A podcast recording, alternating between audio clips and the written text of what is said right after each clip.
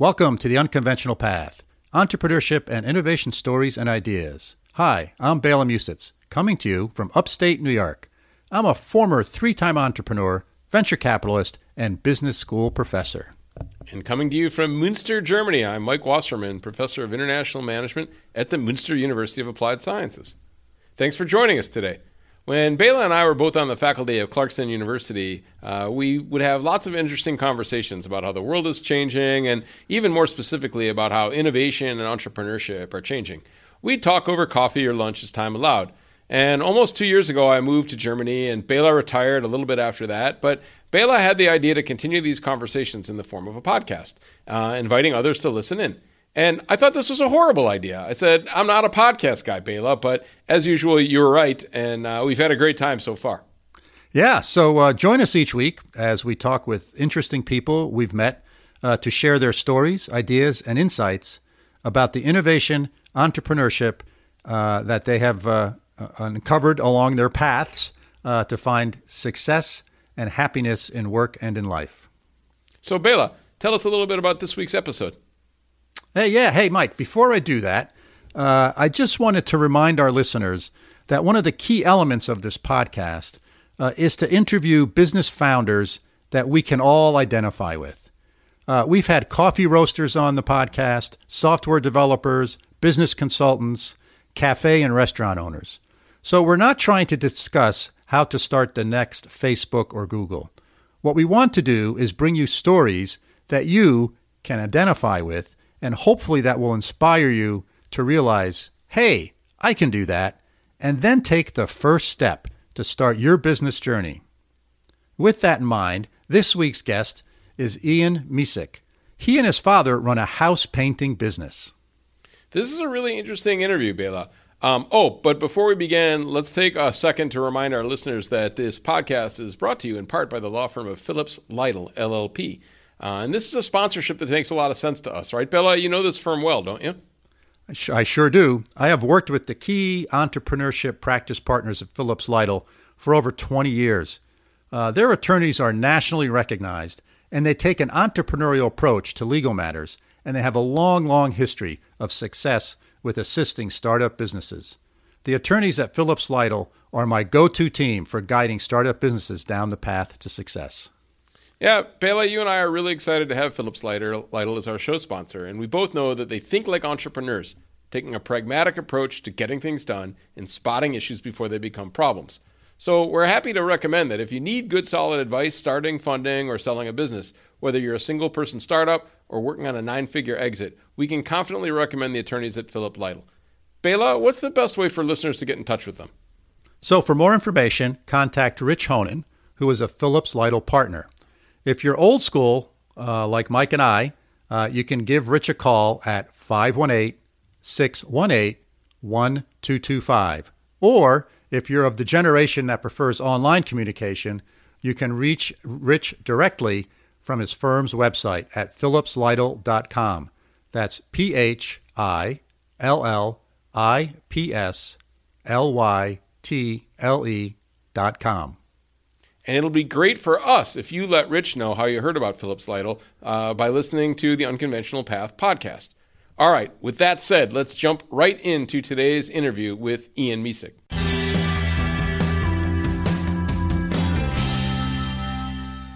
Hello, listeners, and welcome to today's podcast.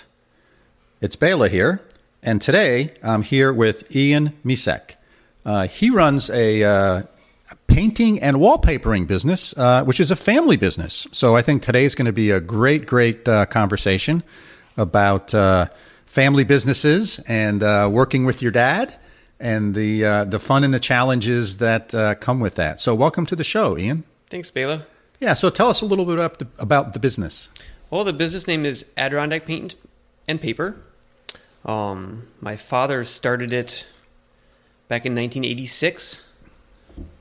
And it was out of necessity. He had a teaching degree in phys ed, and at the time they were cutting budgets at schools, and he had a hard time finding work. So he had painted through college to get his way through college, and it was a natural, like, I need to do something to make some money to feed my family, and that's what he did. Yeah. And now here we are, 2019. So he was a school teacher and he got never laid off, or he never got employed?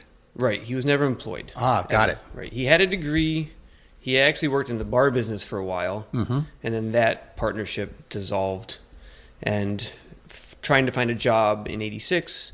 Because I was born in 79, so he graduated before I did. So there was a lag time there before he started looking for a job. Yes. Okay. And so do you know why he picked the paint and wallpaper business? Well, other than he had the skill and he did it in college? That's pretty much it.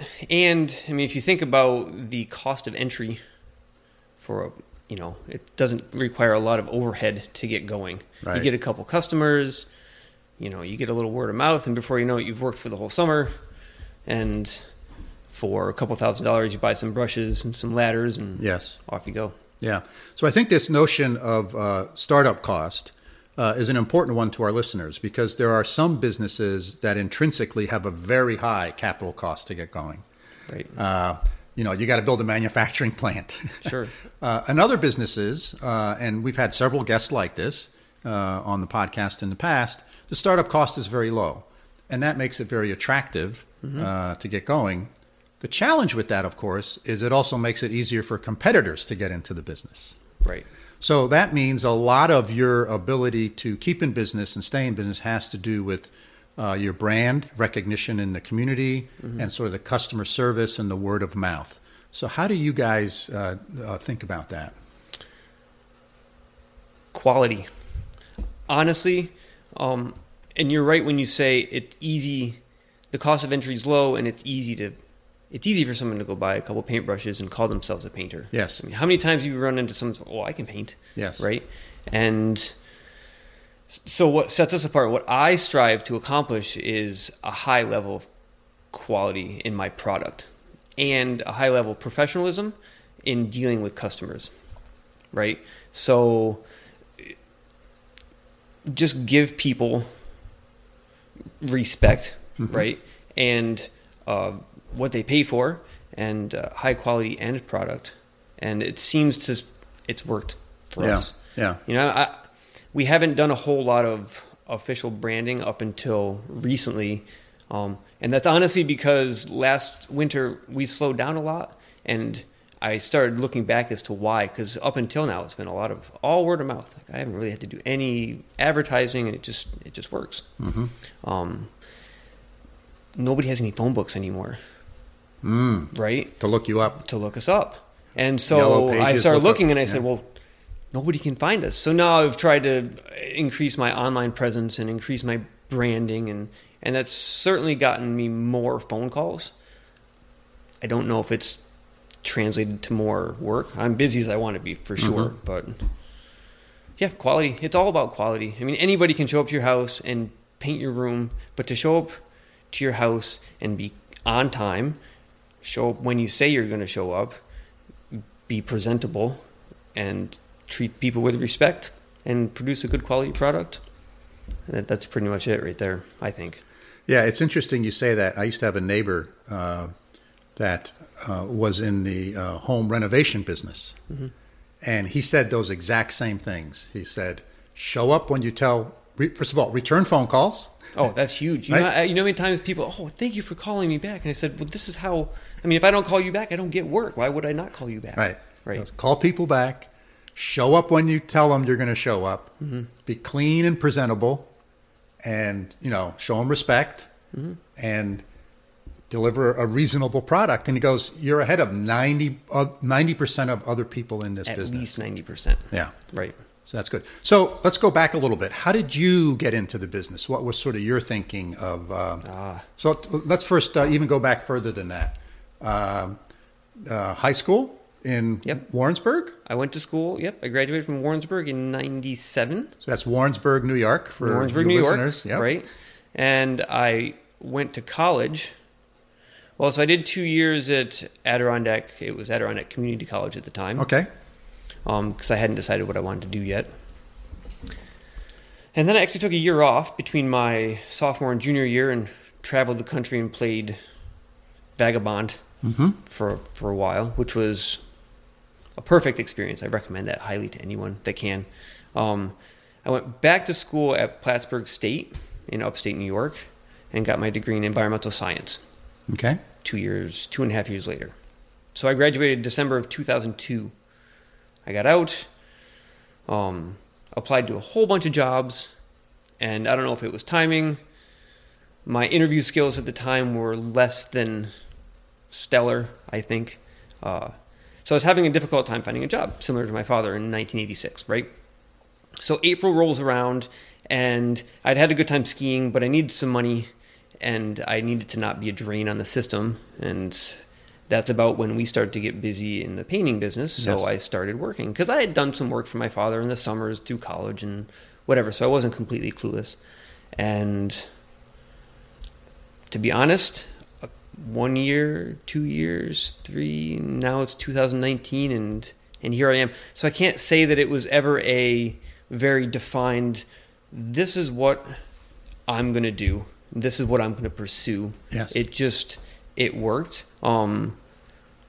My girlfriend, who became my fiance, who is now my wife at the time, had a job in Lake George, so we were kind of locked into the area. Yes.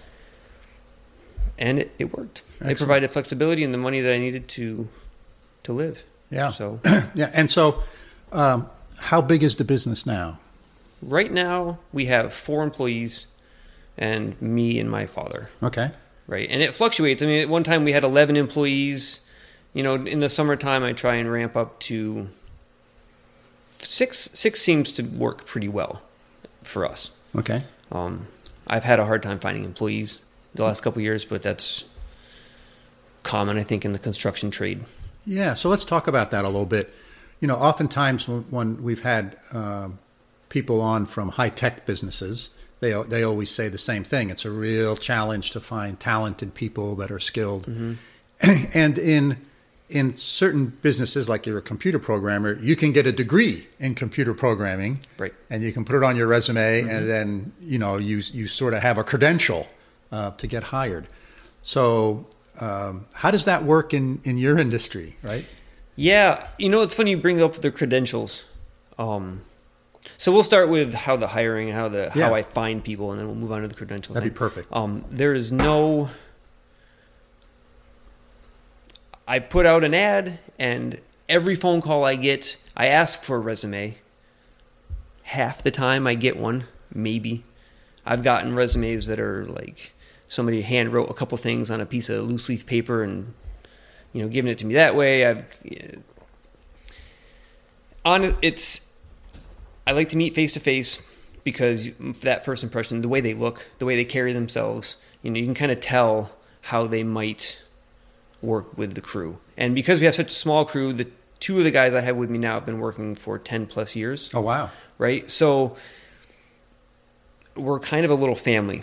So the work you do is maybe not even as important as how you'll fit in with the crew. If we all work together well, because I can teach anyone how to do this. Mm-hmm. It's not rocket science. Mm-hmm. I mean, you know, it's prep work.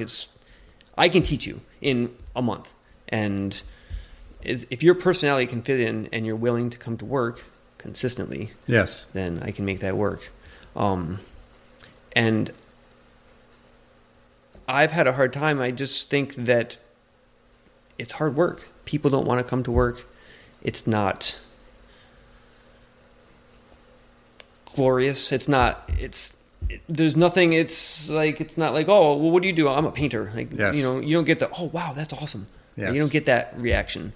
And some older guys I can hire, but, you know, like I have a guy that just kind of retired this year. He was semi-retired for a couple years. And this year at the end of the season, he just decided that he physically can't do it anymore. Yeah. You know, so it's easier for me to find workers from that generation because, you know, they were more apt to think highly of a labor-oriented trade, yeah. Right? And with younger people, just people don't want to work. I've had a running ad for 4 months, mm-hmm. and I have had 2 responses. Wow. You know, so I can get all the work I want. I just can't find people to do it. Yes. Right? And so, okay, that leads me into the whole credential thing. There is really no, I don't get a resume that says I have this 2-year degree from such and such a place for professional painting. There are unions, so I can get a union painter. I'm not a union shop, so that, you know, union painters are going to work because they get higher wages, yes. Right? My most recent idea is to approach the local high school and the guidance counselor or the vice principal or whoever and ask for a list of students that might be suitable for trades, right? Or people who've done some BOCES work and, yes. Right? And because that's when I need my most help is right in the summer. So I get a kid who wants to learn something because honestly, you can make a living doing this, right? You just need to have some basic knowledge. And, you know, I'm going to try that. I don't know if it's going to work. Yeah. You know, ideally, I get a couple kids that want to learn some things and it'll serve them well through the rest of it. Even if they don't go on, they graduate high school and they don't go on to be a painter, at least they'll have that knowledge. If they get laid off from whatever job they're doing, they can turn around and get a job in the summer for a while to right. carry on. Right. And my father always used to say, he used to say, son, I know you're going to college, you're getting an engineering degree, but it's always good to keep a trade. I know a lot of people have said that. Right. It's always good to keep a trade. Right. And mine was during the summers, I was a mason's helper. There you go. So, you know, I know how to mix mud, as we called it, yeah. and lay block and brick and pour yep. concrete foundations and stuff. So and work hard. Oh, yeah. Yeah. Right? It taught me a good lesson. Right. So sure. It was like, I can do this. And I looked around. And being a mason is really tough work. Yes, it is. And I looked around and I said, yeah, I don't see anybody that's like much older than 45 doing this. No. And if they are older than that, they're not moving very fast. Right. Right. Right. So, so it was a good lesson. So in hiring people, one of the things I think I heard you say was that attitude is really important. It is. And that reminded me of the founder of Southwest Airlines. Who I heard an interview with a number of years ago, Herb Kelleher, and someone asked him, like, what's the number one thing you look for? And he goes, look, he said, it's basically the same thing you said. I can teach anyone how to be a ticket agent. I can teach someone how to be a pilot. I hire for attitude, mm-hmm. and I can then train them, or they can be trained, into the particular job. If they have the right attitude, they're willing. So it's interesting that you and your business here in Warrensburg, New York, yeah. said exactly the same thing, how important attitude is. I would be shocked if it wasn't universal. Yeah. I mean, you know, sure, there's some technical trades, technical skills that people need to have across various careers, right? But attitude, I mean, if you're willing to learn mm-hmm. and you're willing to, I mean, honestly, life is about attitude. If you're willing to have a good attitude, I mean, how much better is your just day-to-day life if you right. treat people with respect? You know, I mean, that's... Yeah. Well, you heard it here, folks. If you have a good attitude and you're looking for a job, you can check the show notes out, and I have Ian's contact information. He's looking for people. Absolutely. Definitely. Great. So, so you and your father are in this business. Mm-hmm. So I think you're the first guest we've had that's a family business of multi-generational. A second generation. Yeah, generation family business. Right. So how does that work? What's the, share what you feel comfortable sharing with us on sure. how that works. You know, my dad and I have an awesome relationship. I've talked to other people that have the family or, I could never work for my dad. Or, yes. Right. I've never really had that issue. I mean, I'm not going to say that we haven't had.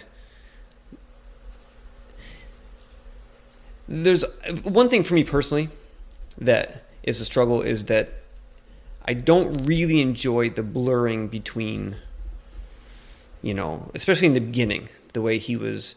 I wanted, I had my dad and then I had my boss, and then there was this blurring where it was. Was he my dad? Was he my boss? Like yes, which? Yes.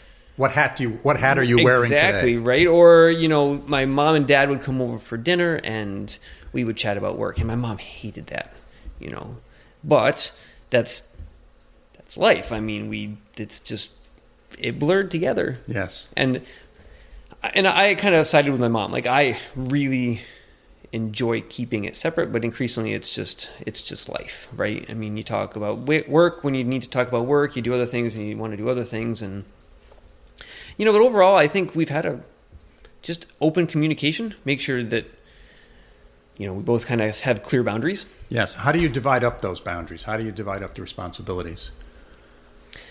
So in the beginning, I was basically just labor in the field, right? Because I didn't know much as far as skills go. I didn't know much about employee management. Yeah, yeah. So I'm not really sure I know much about employee management now, but I'm doing my best. So how did that work in the field in the beginning, right? Because you're the boss's son. How does that? Yeah, but the trades are funny because if you don't have experience, if you're there's this hierarchy of authority. Yes. Right? So you have the older guy who's been doing it for 30 years, and he could not care less if you're the boss's son or if you have 4 college degrees or whatever. It doesn't matter, because if you can't pull your own weight or you can't hold your own in whatever tasks you're doing, it doesn't matter. You know? And when you have a small crew of 3 or 4 or 5 people, right, if one person is not pulling their weight, it really shows. It shows. Right? Yep. It's drastic. It is. So, you know, so early, it didn't matter if I was the boss's son or not, right? And I tried to make it, I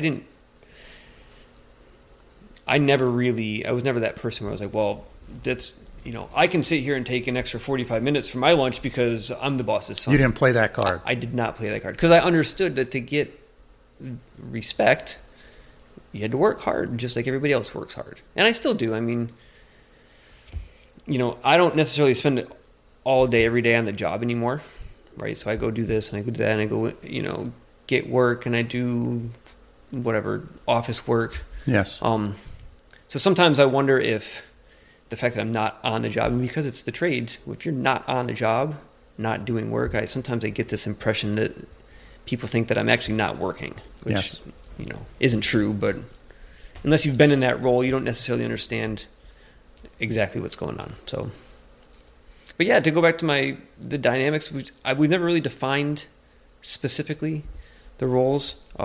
As I got older, I guess there was a time that my dad wanted to step back from the day-to-day job site management, so I started taking over that role. So I would, you know, I would manage the job site. So you could kind of say I was like the job site foreman. Okay. Which really only meant that I had to keep track of how much product we needed for the day, make sure we had what we needed to get through the day, keep track of what everybody did, so at the end of the day we could record that, make sure people showed up. You know, I didn't necessarily march around and tell people what to do. Yes. Which is kind of... and then as it got on, he got a little older and... You know, now he spends most of his time at the shop, or not even then. He, you know, he spends a couple hours at the shop or does what he needs to do, and then he does what he wants to do, and I have taken over more and more his role. Yes. Right? So it was nothing ever decided, nothing ever definite. It just kind of started at me being laborer flowing into me being management. Yeah. Right? Yeah. So when there's something needs to be done, you do it. Exactly. Yeah. Yeah. Yeah. And... So let's talk a little bit about the business itself. The name of the business is Adirondack Paint and Paper. Mm-hmm. So I assume that means you do some painting, interior, exterior, or both? Interior and exterior. Okay. Yeah, both for sure. Summertime, we try to, you know, stay outside, obviously, because that's the only time you can. And this time of year, we transition inside. Obviously, we, you know, people want inside work done in the summer. And if I could carry a big enough crew, I could definitely accommodate that all summer. I just, this year, particularly, I've struggled with trying to stay outside because I only have so much personnel. And as much as customers would allow me, I would push them off to do inside work this time of year. Yes. And, you know, through the winter. Yeah, yeah. And do you do private residence, commercial work? Yep. All our work is, I'd say 99% of our work is private residence. No commercial. I mean, a very... small bit of commercial, and new construction. I would have to look to see what percentage is new construction as opposed to just residential repaints. Yes. And that kind of ebbs and flows with the economy. Right now, there's a lot of building going on, so we have a lot more new construction. You know, and then there's some years that I think, you know, it's 85% residential repaints. Okay. Yep. And typically you have one crew out, two crews. How do you sort of do that? I like to have two, split between two job sites. And I keep going back to this year because it's kind of an anomaly. This year, I think it started last year, but I started transitioning to having just one crew. And that way I could kind of focus all of my resources, all of my equipment on one place, and we could move around from job site to job site. That's a little harder to manage with customers because sometimes I feel like it's easier for me to have a couple different jobs going because then I'm kind of keeping more people happy at once. Mm-hmm. But that's my problem. That's me just being able to manage communication with customers. So Right. Yeah. And that brings a good point. How do you manage that, right? If you're painting outside and, you know, you tell me you'll start painting my house in 3 weeks, and then in the ensuing 3 weeks between now and the 3 weeks now, we have rain. 7 days of rain. Right. All of a sudden, I'm a week late, at least, if not more, right? So how do you sort of deal with that? How do you manage that? Because that seems to be, setting customer expectations seems to be a big element of professions like this. Right. And it's gotten, people expect more sooner now than they used to. And so the way more communication, no more, just more of everything. No, that's not true. Quicker things to happen quicker. Oh, okay. They want things to happen fast. Like, oh, I called you and you're going to come, you know, next week. Yep. Right. Honestly, I'm to the point now, if you call me for exterior work, say you called me in September because you thought, oh shoot, I need to get my house painted this fall. Yeah. I'm booking into next year and probably into the middle of next summer. Okay, back up. So I very rarely will tell you that I'm going to be there in 3 weeks. I have a running list, and I'll say that, all right, well, you're 4 or 5 jobs down on the list. Or I'll give you an approximate time frame sometime in August. Yes. And now, listen, I've been doing this long enough where, for the most part, you know, May's rainy, right? So I'm going to lose some time in May. So I don't really try to schedule as much into May. But then June, July, usually we can get August, we get drier, right? And then after that, it's just communication. You know, if I told you that I'm going to come in, if I'm going to have your work done before July 4th, and it rains for 40 days and 40 nights, and I can't, then it's just, I call you up and you can look out the window and see that it's raining. Right. Unless you're completely unreasonable, everybody's, you know, fine with that. It's really just about communicating. That's where the calling people back comes from that we talked about earlier. Yes. There's lots of ways to communicate right now in this society. Just communicate. And more often than not, people are more than fine with it. Yeah. Yeah. Cause you know, it's interesting in this business, to be successful, you have to have a pretty good skill set because you're not only managing employees and their schedules, right? And if you have a crew of 4 or 5 people and one person's out sick for a week, I mean, that's a 20% hit on your capacity. It is. And so not only are you managing that, you're managing your customers as well. And they're all anxious. They want, as you said, they want to get their house painted today. Right. And so that takes, you're juggling a lot of balls there. And it sounds like that's a really important skill to have in this type of a business when you're providing a service to customers. I agree. And that's one of my biggest frustrations, actually. Because ideally, my employees are I shouldn't say this out loud, but little clones of me. Right? Uh-huh. They're going to wake up early in the morning and they're going to be gung-ho to get after it every day. And they're going to come in, they're going to work until the job is done, not just until 4:30 when we end our day. Yes. And you know, my crew right now, for the most part, is awesome. Right? I mean, we all have sick days. We all have things that we need to deal with. Sure. Like, I'm not completely unreasonable. And yeah, it's just about, it's communication. You know, and sometimes customers, well, will you just hire some more guys? It's like, yeah, if you know someone, send them my way. Yeah. But it's, you know, and I try to remember that my employees are my most valuable resource, because without them, I'm not getting anything done. I mean, I can get some things done, sure. Right. But the employees are your manufacturing plant, so to speak, right? They're the factory. Yeah, they're the factory. They're the employees in the factory. They're the machines. They're everything. Right? So they need time off. You give them time off, and then you just deal with it. Yeah. Right? Yeah. Is there a particular sort of market segment you go after? I mean, we talked about residential, but there's a broad spectrum of residential, right? There's $60,000 houses, and mm-hmm. customers have certain level expectations. And in this region where we are, there's $3 million houses, right? Where customers have certain expectations. Mm-hmm. Have you targeted a specific segment of that market? I have. Honestly, we target the high end, the $500,000, $1 million. We do a lot of second homes around Lake George, mm-hmm. Or primary home residences for that matter. And I think that has just been a direct result of quality. And because of the quality that I shoot for, I think sometimes my prices are a little higher than others. So it's just kind of naturally I fall into that market category because they don't usually... They're not as price sensitive. Exactly. They're not as price sensitive, right?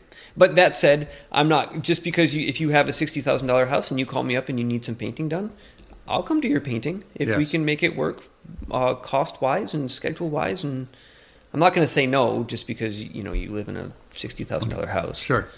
But that said, the $2 million houses, $3 million houses are way more fun to work on. Mm-hmm. And how long does a typical painting job last? Is it 3-4 days? Is it a week? Is it a month? Or is there no such thing as typical? It's not really typical. Yeah, I don't think there's such thing as typical. But if you take for this area, like if you look around at the houses that we're looking at outside the window, a week mm-hmm. for a typical exterior paint job. Okay. Right? But yeah, there's not really a typical length of time. That would be awesome though, because then it would be really easy to bid things. To schedule. Yeah, and schedule. So are you the primary person who does the estimating and the bidding and stuff? I am. Yep. How much of time does that take up of yours? It comes in, it's strange. It comes in waves. So I'll have a week where it feels like 50% of my time is taken up visiting and writing up bids. And then I'll have other weeks where I have zero, right? And that's seasonal. So it seems like in late August, when it's starting to get into fall, people are sensing a change in the seasons. Like, oh, well, I had all this outside stuff I needed to do, and I just get this influx of phone calls. Yes. And then again, it'll happen in the spring. It'll happen again after Christmas. Probably around late January. But yeah, it's... And where did you learn that skill? Oh, yeah, I don't know if I ever really learned it. No, my father, I followed him around and learned through him. Basically, he taught me how to do it. Some of it's been trial and error. I've tried to streamline a little bit of it because he did a lot of... you kind of stand in a room and you look around and you think, well, it's going to take 3 days. Okay. Right?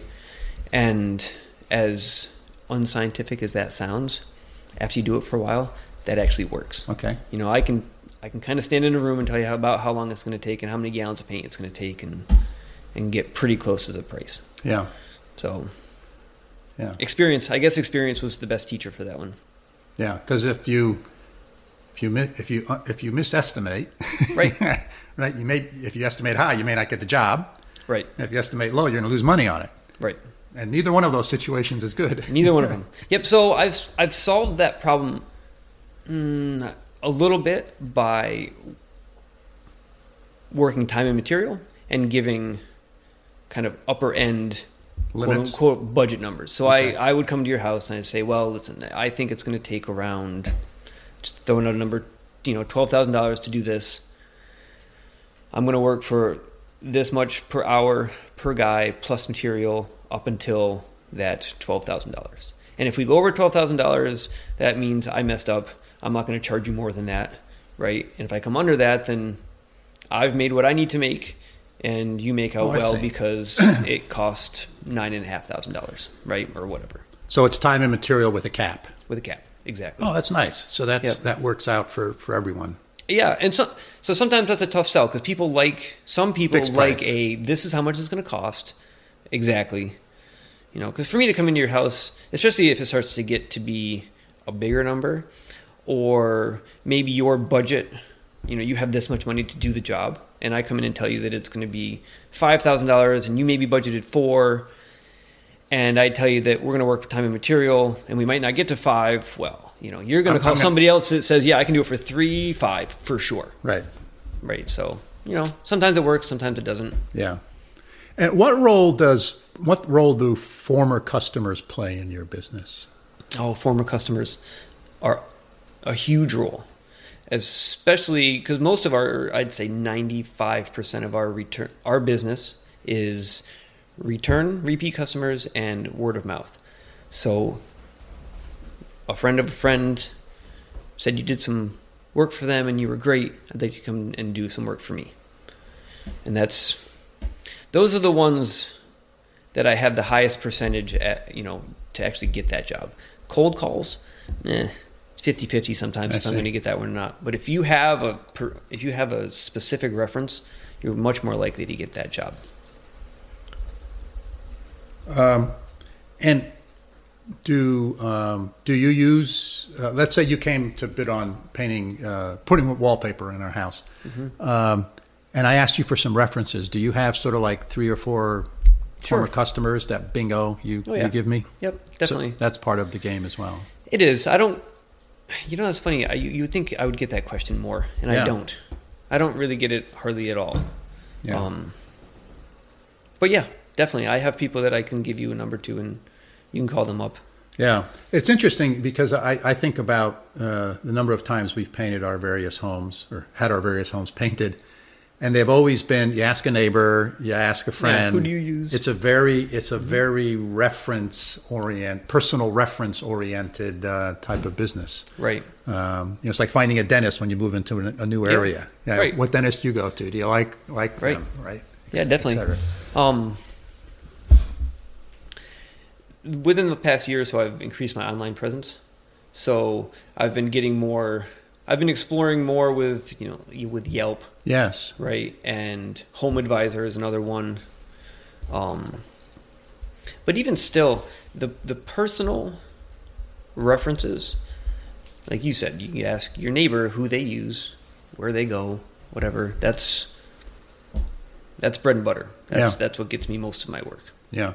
Yep. So you brought this up. So like Home Advisors, Angie's List, et cetera. What impact have they had on sort of the way you do business? Almost zero. Because I can't say that I've gotten a lot of work through them. I get more phone calls to do more bidding. Insofar that I haven't quite been able to bring myself to do this, but I've almost started charging for estimates. Because, you know, everybody offers free estimates. Yes. Right? And that's fine. But then we go to, so let's talk about May, June, where, you know, it's great that I'm driving around giving all these numbers, but that's not billable hours. Right. Right? So maybe my time would be better spent on site doing some actual work. Now, that's a balance, right? So I still need to maintain more work so we can keep growing and keep working. But if 75% of those phone calls don't turn around to actual work, then I'm really just burning gas. Yeah. It's like in any sales function, qualifying customers to make sure that they're not just kicking the tires, but they're actually serious about it and that you can have a reasonable chance of closing this transaction with them. Yeah, sure. Is really important. Right. And so some of that, I'm not going to say that that's all. That's probably some of my salesmanship or technique. You know, I probably need to revise or refine the way I sell my work, and you know, maybe I could close some more of those deals. Yeah, right. And I understand that. I just need to get a little better at what I do. So. But the high percentage of closure is when I tell my neighbor that I used you, right. And then that's better than anything else. As long as you show up and you're reasonable, you answer the phone, et cetera. I answered the phone. I show up. As long as you don't screw it up, you're going to get that job. Yeah, right. Exactly. And you kind of have to, I kind of would have to try kind of hard to screw it up, mm-hmm. right? Because you can go to your neighbor's house and you can look. I mean, painting is you can see everything. It's not, it's even different than a little bit, it's different than carpentry a little, right? Because you could walk in and the house could look good, but maybe structurally some things are sketchy, not quite as they should be. Yeah. Right. But the painter, his painter was awesome and it looks awesome in there. Right. Well, you walk into somebody's house and if it looks great, then it's plain as day what you're going to get. Right. Yeah. Yeah. So what are sort of the biggest challenges that you see in the business? Let's say the challenges up to this point and you sort of getting into the business, working with your dad. I know we talked about a couple of these, but what's like the big challenges up to this point? And then what do you see as the challenges going forward for the next 10, 15 years? Right, yeah. Challenges up until now. For the business, I think I've seen challenges as far as the ebbs and flows of the economy, mm-hmm. right? So now the economy is really good. And this is in the past, right? So when the economy is really good, you can find there are painters everywhere. You go into the paint store and you look at their little cork board where all the business cards are, and it's, they're all overlapped. They're everywhere. Again, easy business to get into. The economy takes a dive. Those guys are all gone, right? So that's a challenge. Right, to maintain a loyal customer base to get you through those slow times, okay? And within the last 10 years-ish, New York State has changed some VOC regulations. So there's been a transition as far as the product we use.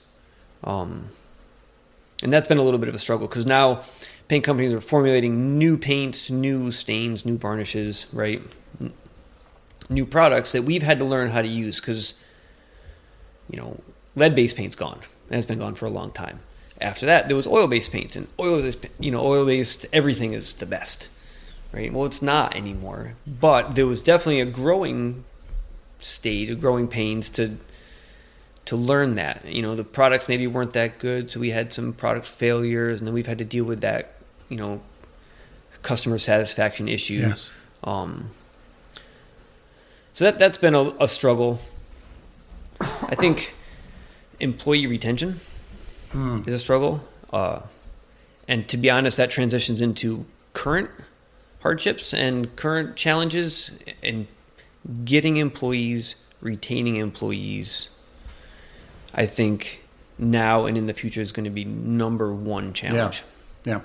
Do you, you brought up employees, do you do any sort of profit sharing or what are your thoughts on that or, any type of incentives for your employees?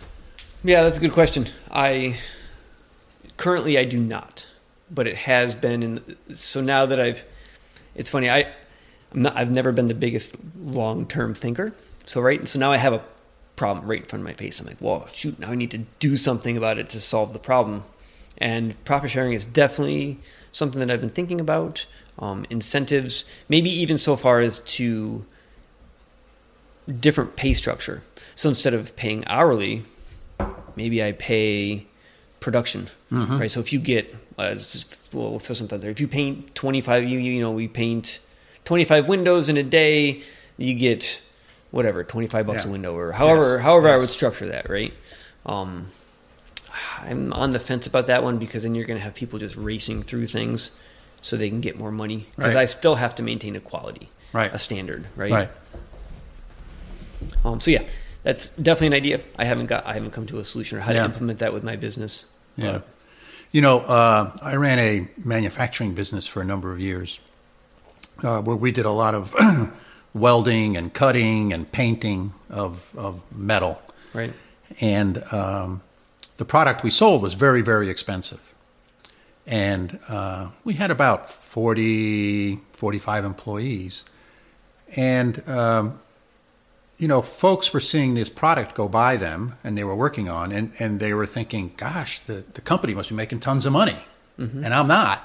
Right. And so one of the things I started to do was once a month, I got everybody together, and we had a factory, so everybody was in the same place. And I basically went through the finances for that month very easily. I said, here's the checks we wrote. Here's the checks we cashed. Right. So it was very simple, right? It wasn't transparent. And transparent. It wasn't, you know, some accountant's P&L statement. It was a very simple, here's the checks we wrote. Here's the checks we cashed. And I've kind of broken into different categories. Here's welding rod. Here's paint. Here's accessories, blah, blah, blah. Right. And it was eye-opening to people. And here's payroll. Oh, yeah. Right? Sure. Payroll's checks, you're right. I mean, I didn't have each individual, so I just had a lump of payroll. And here's taxes, payroll taxes. And here's health insurance and, you know, these other things. And it was eye-opening to people. And so I did that. And in addition to that, I set up a profit-sharing program where, and it was quarterly. So it wasn't once a year, but it was quarterly. And you had to work at the company for 6 months before you participated in it. And I basically took I said the first $50,000 we make in the business goes into the bank for the company. Then everything thereafter, we split 50-50. So 50% of it goes to profit sharing, 50% of it goes into the bank. Now, I knew about how much money the company was going to make, you know, per quarter, right? So, I mean, we weren't a huge business. And what we did was, if in a quarter we made $30,000, or 60, and then 30 went to the bank, 60 went to the profit sharing plan, I basically divided by the number of employees we had, and everybody got the same size profit sharing check. And my philosophy there was the welders got paid a different salary than the guys who cut the metal, and they got paid a different salary than the guys who did the painting. So they got compensated for their skill in their salary. Right. But I wanted everybody to work together for the profit sharing. So everybody got the same size check. Right? Okay, I divided. Right. I divided by the number of employees. And it was interesting how it changed behavior. Prior to that, instituting that, people were always, oh, we need more help. We need more help. And then after that, you could kind of see people making the calculation in their head. Oh, that means if we hire another person, we're going to divide by 31 instead of 30. Right. My profit share goes down. And then all of a sudden people would say, hey, Joe, I got an extra hour a day. I can come help you do your thing. Oh, right. Right. And they started work. So the ability to work together, it really changed the working together dynamic. And it also reduced our expensable items, welding rod, paint, you know, consumable stuff. That went down by like 30%, because all of a sudden, instead of the guy throwing out this pint of paint, which for us, a gallon of paint was like $500. I mean, it was really expensive paint, right? Yep. And sometimes it was custom colors. They'd save it. Because they knew at some point in time we'd have a job that can use that paint, right? And all of a sudden the welding rod, they used it all up. They didn't throw half a welding rod away, and it really worked well for that business, right? This concept of sharing, being transparent. Here's where the money's going. I'm not putting it in my pocket. And number two, let's set up this profit sharing program where we all get the same size check, whether you're the person who answers the phone or whether you're the most highly skilled person in the plant. And we do it on a quarterly basis. So people could see that their actions were going to impact them on the near horizon. That's a great idea. Yeah, it worked well. Yeah. Well, I'm going to have a little homework. I like the way that sounds, because that's all the kind of things that I'm trying to, you know, implement in the business. And my business is much smaller even still, right? And you know, I would like to grow and have some more employees. Like if I could I would like to be able to carry 8 to 10 through 12 months a year. Yeah, right. You know, I'm a little seasonal. It's just the way it is where we live. Yeah. But eventually, I would like to be able to carry 8 to 10. That would be ideal. Yeah. But that's a great idea. I'm going to look into it. Yeah. Well, we can chat about it more offline. I went on a little longer than I wanted to. No, it's awesome. So we've been going at it 45 minutes already, Ian. Is there anything I should have asked you that I didn't? I don't think so. Okay. I mean, honestly, I've enjoyed this conversation. I didn't really know what to expect, and I think that's it. Great. Yeah. Well, it's been a real pleasure. Thank you very much for being on the show. And Adirondack Paint and Paper, Warrensburg, New York. I will make sure to put the contact information in the show notes. Thank you, Ian. Thank you.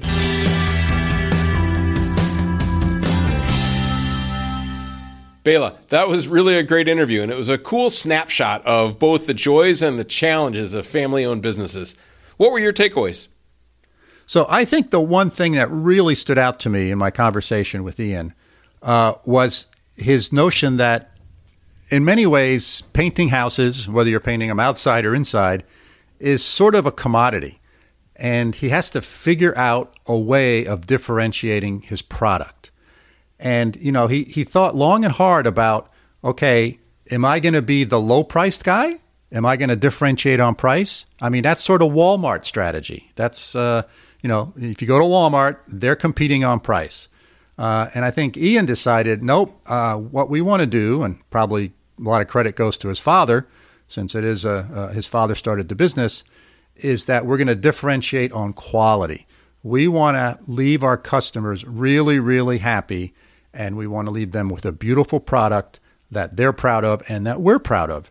And that he also understood that if he does that, that there's a real good chance that he's going to get recommended. Because I know a couple times we've painted our house, we ask the neighbors or we ask our friends, hey, who painted your house?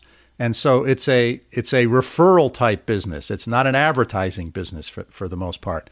So he decided to differentiate on quality.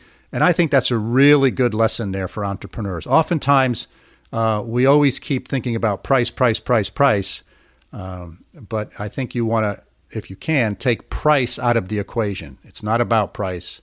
It's about having something that you do better than anyone else. Especially in this type of business, Bela, where there's two factors of this business I think that were interesting to me. One is that it's not like you're going to the grocery store and seeing the price of Heinz ketchup versus Hunt's ketchup versus store brand ketchup, right? Each time you want to get a price, you have to get a hold of the person, and as we said, sometimes they don't call you back. You have to schedule a quote. The estimator has to come out. There's still some uncertainty. So it's not a fixed price, easy to compare model. And then the second component of this was interesting, that unlike some businesses, the quality is very evident in the job that you're looking at. Even if you don't know what a good paint job is, you can tell, oh, the lines are cut in evenly, and look at the finish on the paint, really looks nice. The choice of color was great. Maybe the person will tell you, oh, they cleaned up really well afterwards and they were on time. So the elements of quality in this business are very, very clear to any person who's looking at it, unlike the example he used was carpentry or plumbing or something like that, where when it's under the surface, right, you can't always see what's there. So I thought those two factors made this a very interesting choice that his father and then passed down to Ian made to really focus on the quality side of the business. Yeah, I think you're right, Mike. Those were good observations.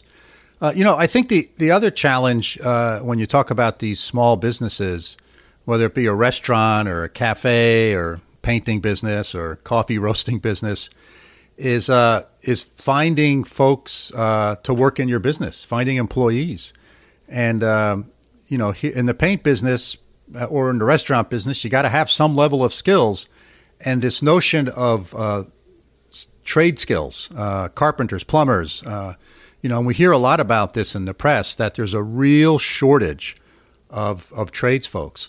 And Ian emphasized this. He has a really hard time finding people. And if he could find more people, he could get more business. So he's not limited by potential customers, or he's not limited by people calling him. He's limited by the amount of staff that he can have. And the amount of crews that he can have painting. Yeah, it's not a demand-driven business. It's a resource constraint-driven business. And look at the time frame he was talking about to quote a deal. Could you imagine if you needed to get your car fixed and the repair shop said, oh, yeah, we can fix your car in 4 months, right? Right? It wouldn't work, right? But this is a business where that he can get away with that. And I don't mean that in a negative sense, but just people are willing to wait to get their house painted. It's not something that generally they need right now. But to me, that's a sign that, yeah, with a better staffing model, he could meet demand more quickly, have shorter delays, and keep his crews busy, but he doesn't have the human capital. It points out a really interesting difference between the German model and the U.S. model. And here in Germany, there's an apprentice system, and you become a master painter, and you get a certificate. And I mean, there's still the same issues with supply. But there's a educational track that leads to at least some supply of painters. And Ian talked about that, about trying to work with kind of the local educational institutions in terms of trying to establish a pipeline of talent. And also, this is subjective, and it's through a weird cultural lens that I have. But I think people who work in the trades get more respect from society here, at least in the city that I live in. If you go and say you're a painter, remember he said that, I'm a painter, I'm a master painter, this is respected here more than I think in the U.S., where people kind of look at you sideways. So that's just a cultural thing. But yeah, the human capital issue was amazing. And right, how he's had an ad for how long running continuously, right? Amazing, right? Yeah, he could double the size of his crew, and he'd still have plenty of work. Yeah. So that's interesting from a business perspective, right? Here you have a business. You can sell more product than you can produce. Yep. And getting the talent to help you produce the product is your limiting factor. So, sorry.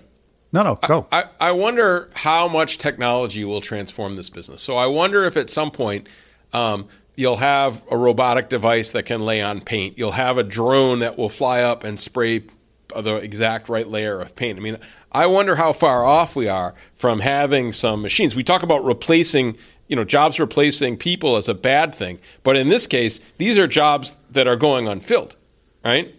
So this is a case where labor makes it better. And then you can train people in, okay, the detail work maybe that the robot can't do, or the estimating part. And you're still hiring people, right? But somebody's got to do this. Robots can't do everything, right? And somebody's got to clean up, and somebody's got to prep. And so this is interesting. It'll be interesting to see how digitalization impacts the house painting business. Right. Or, are we going to have paint at all in the future? Maybe all of our walls are big LED screens. Yeah, coated, or coated with something you can change the colors on your smartphone. You can do it with your lights. Right, exactly. Bela, maybe we should get out of the podcasting business and get into the electronic wall covering business. And unfortunately, we disrupt the painters right out of business. Yeah. Well, that'd be don't hold your breath on that one. I don't know. I mean, if it was a film, right? Think about, we had a guest who did the write-on whiteboard film, right? Could you do a film and it plugged into a wall outlet and you're done? Right.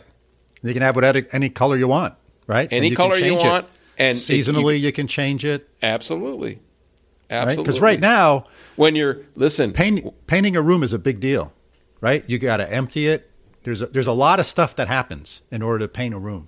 Oh, yeah. It's not just 2-3 hours and you're done. Right? No. It's a week, and it's messy. That room is down for a week. Yeah. So there you go. You heard, folks, you heard it here. Like business opportunities. Mike and I are just giving them away. Think about it too, because then your art can go directly on the wall. And we all know people who do this. I know you and I don't do this, but there are people that do this. If your aunt Rita is coming over or whatever, right? You get that picture of you and Aunt Rita out, right? And you put it on the shelf, right? When she comes over, this could be hooked into your calendar so that when people come over, you've got the frame snapshots, right? Built into the wall of how much you love, Aunt whoever, right? It's brilliant, right? How much embarrassment would it save you, Right.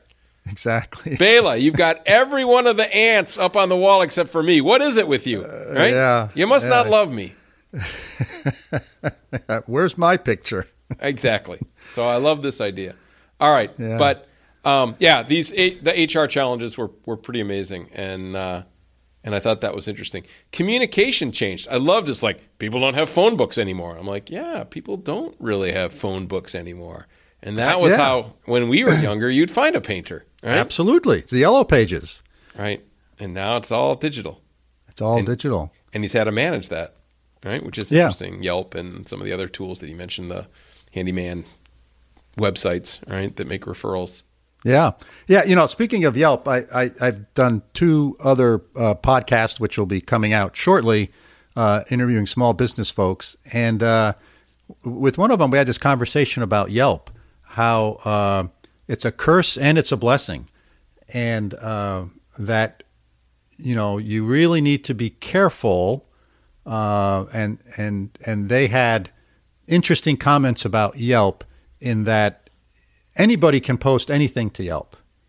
Unlike, you know, an Amazon review of a product, you're a sort of a verified user in order to post something. Unmoderated. And yeah, it's unmoderated at all. And so there was sort of, you know, one person I was talking to was saying, gee, you know, out of the box we had, you know, we had a total of 10 reviews and one of them was bad. And it was just, you know, whether we screwed up or whether it was just a person who likes to do bad reviews doesn't matter. Or if it was a competitor, right? Mm-hmm. Devastating. And it's devastating. Right. Huh? Yeah, it's devastating. So, but you got to manage it. The point is, it's there.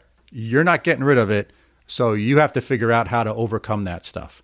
And that's a real important aspect these days of business. It's not just sticking an ad in the yellow pages or in the newspaper. And that's going to drive business. The first place people go is they go to these various different referral sites to figure out, are you good? And what's better than a referral site is going to my neighbor. Word of mouth. My neighbor says, hey, I had Ian in here. He painted my house on the outside. And I can look at it and I can immediately make a judgment whether that's good or not. And so this is a real referral business. Right. And he said those people were less price sensitive, right? And they were more willing to commit to a job once he gave them a quote. It's fascinating, right? That's sticky customers, you know. That's right. He said they're not price sensitive because they've seen the quality, right? They're not sort of like taking a risk. They have confidence that there's going to be a good job and a good outcome. Yeah. Do you remember if you look up pest control or driving schools in the phone book, and people used to create their names with letters A in front, right? Like, I'll be AAA, so I can be first in the phone book, house painters, right? Yes. AAA. Triple A. Right? Yep. And Action with two A's, right? Action Pest Control and Aardvark Pest Control. And there were very little pest control companies or driving schools or whatever, you know, that their names started with K or L or heaven forbid W, right? Interesting. And then I'll bet you that's gone away now. I'll bet you if we looked at the registered company names that practice has stopped because these are not alphabetical anymore. It's not a driver. Yeah. It's not a driver. Interesting. That's an aside. I loved your conversation about profit sharing and designing incentives. And he was like, wow, that's a really cool idea, right? How do you figure these things out if you're a small business person? How do you figure out what the right motivator is and how do you design it? Yeah, I think, you know, you can look at, there's lots of publications, a lot of articles been written about motivation, profit sharing, different ways of doing it. And, you know, in the example I talked about in the podcast there, what even the quarters that basically we wrote $500 checks to everybody, mm-hmm. which was a small quarter for us, mm-hmm. right, from a profit-sharing perspective. For someone who in our shop at that time was making, you know, $9.50 an hour, a $500 check is a lot of money. Mm-hmm. And so the point being here is that you can use this, however you design it, you want to use it to make sure it motivates the type of behavior that you're trying to achieve. And we were trying to achieve things like cutting our costs and cutting our waste. And, you know, it was very successful at that. And, you know, people use profit sharing for employee retention. And, you know, here that I think would be a big thing. There's a real skill shortage. So I don't want someone leaving. So what can I do to help them stay here? and to motivate them to stay, make them feel like they're part of the organization and they're contributing to the overall success of the organization, right? People hand out shares of stock, but if your company's not going to be sold or your company's not going to go public, my share of stock, is not worth all that much. So I think this is a much more interesting way of sort of motivating folks. But again, you got to design it in such a way that you end up doing the things you want to achieve. And hey, if you end up with some unintended consequences, you can change it, right? Mm-hmm. It's not like the 10 commandments, right? We can change any incentive programs we set up, but I'm a firm believer in incentive programs, and I'm a firm believer in doing them frequently. Once a year is not sufficient. When you have these once a year profit sharing programs, I'm a believer in either monthly or quarterly, but doing them quickly, tie them, link them to what's important in the business. Yeah, and do some experiments, and you got to measure the outcomes, right? It's no good to set up an incentive program and then not be able to measure how it's impacting the behavior and the attitudes of your employees, right? And they have to be transparent. Yep. People have to believe it. People have to believe it, and they have to be honest about it, because otherwise it doesn't work.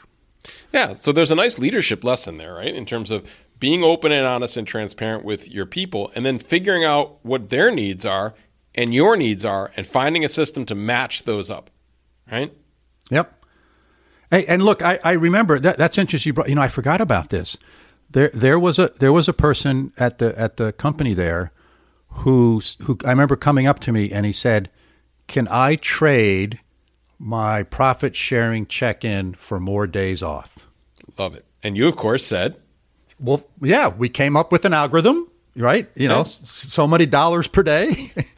And for that person, more days off was more important than the cash. And you just saved yourself losing an employee who would go change a job, not for more money, but for another week or two of vacation. And I have friends that have done the same thing. They're like, "No, I like my job, but I only got 2 weeks. And I had friends that are getting 3 and 4, and I switched jobs. I know one person who took a pay cut to get an extra 2 weeks of vacation because that trade-off was worth it for her. So the point here, and your comment triggered it, is this notion of not this, the same things are not important to everybody. So you have to figure out what they are, and you have to have an environment where people are willing to express that. And then you want to build in the flexibility that gives people that option. Yeah. As my friend Farzad Mahmoodi tells anybody who will listen all the time when he's talking about supply chains, it fits here with HR systems too. One size does not fit all. Yep, exactly. Yep. Exactly. So anything else we want to kick around on this one, Mike? I think we should wrap it up. I like to be respectful of our listeners' times and not go on too much of a tangent on things, but it was an interesting path today. Great interview, really interesting things to think about, really understanding these small family businesses that get passed down. Oh, we didn't even mention, right, the conflict, the role conflicts, father versus boss, right? That's just a great illustration of these things that all of these family businesses, I think that I've been around, struggle with this, right? They sure do. Are you being dad? Or are you being my boss? So I wanted to highlight that. That was and I think he told a great story about around the dinner table, right? Right. Going to his parents for dinner, or his parents came over, whatever. But yeah, thanks for interviewing, Ian. I thought it was great. Listeners, as always, we're really happy that you joined us in our podcasting adventure for this week. We hope that you found the last hour or so interesting and thought-provoking. Hey, if you want, if you can, let us know that you're listening and that you're interested and you have questions and you have suggestions. You can email us at bela.and.mike@gmail.com. We're happy to answer listener questions either on air or off, as you wish. And we're certainly open to topics and people that you might think would be interesting for us to interview. And of course, the podcasting thing. If you like what we're doing, please subscribe if you're not, or hit like or whatever on your podcast app that you're using. And if you can take 3 minutes and write a quick review, that really is helpful for us. And of course, if you want to share us with others that might be interested, that is always appreciated. Yeah, so that's it for this week. Thank you for spending time with us. We look forward to you joining us for our next episode. Signing off from upstate New York. Hey, Mike, see you next week. See you next week, Bela. I will enjoy a pretzel and a beer over here in Münster, Germany, and I wish you an excellent week. This podcast is produced for Mike and I by our friends at Busy Media of Schenectady, New York. They can be found at busymedia.co.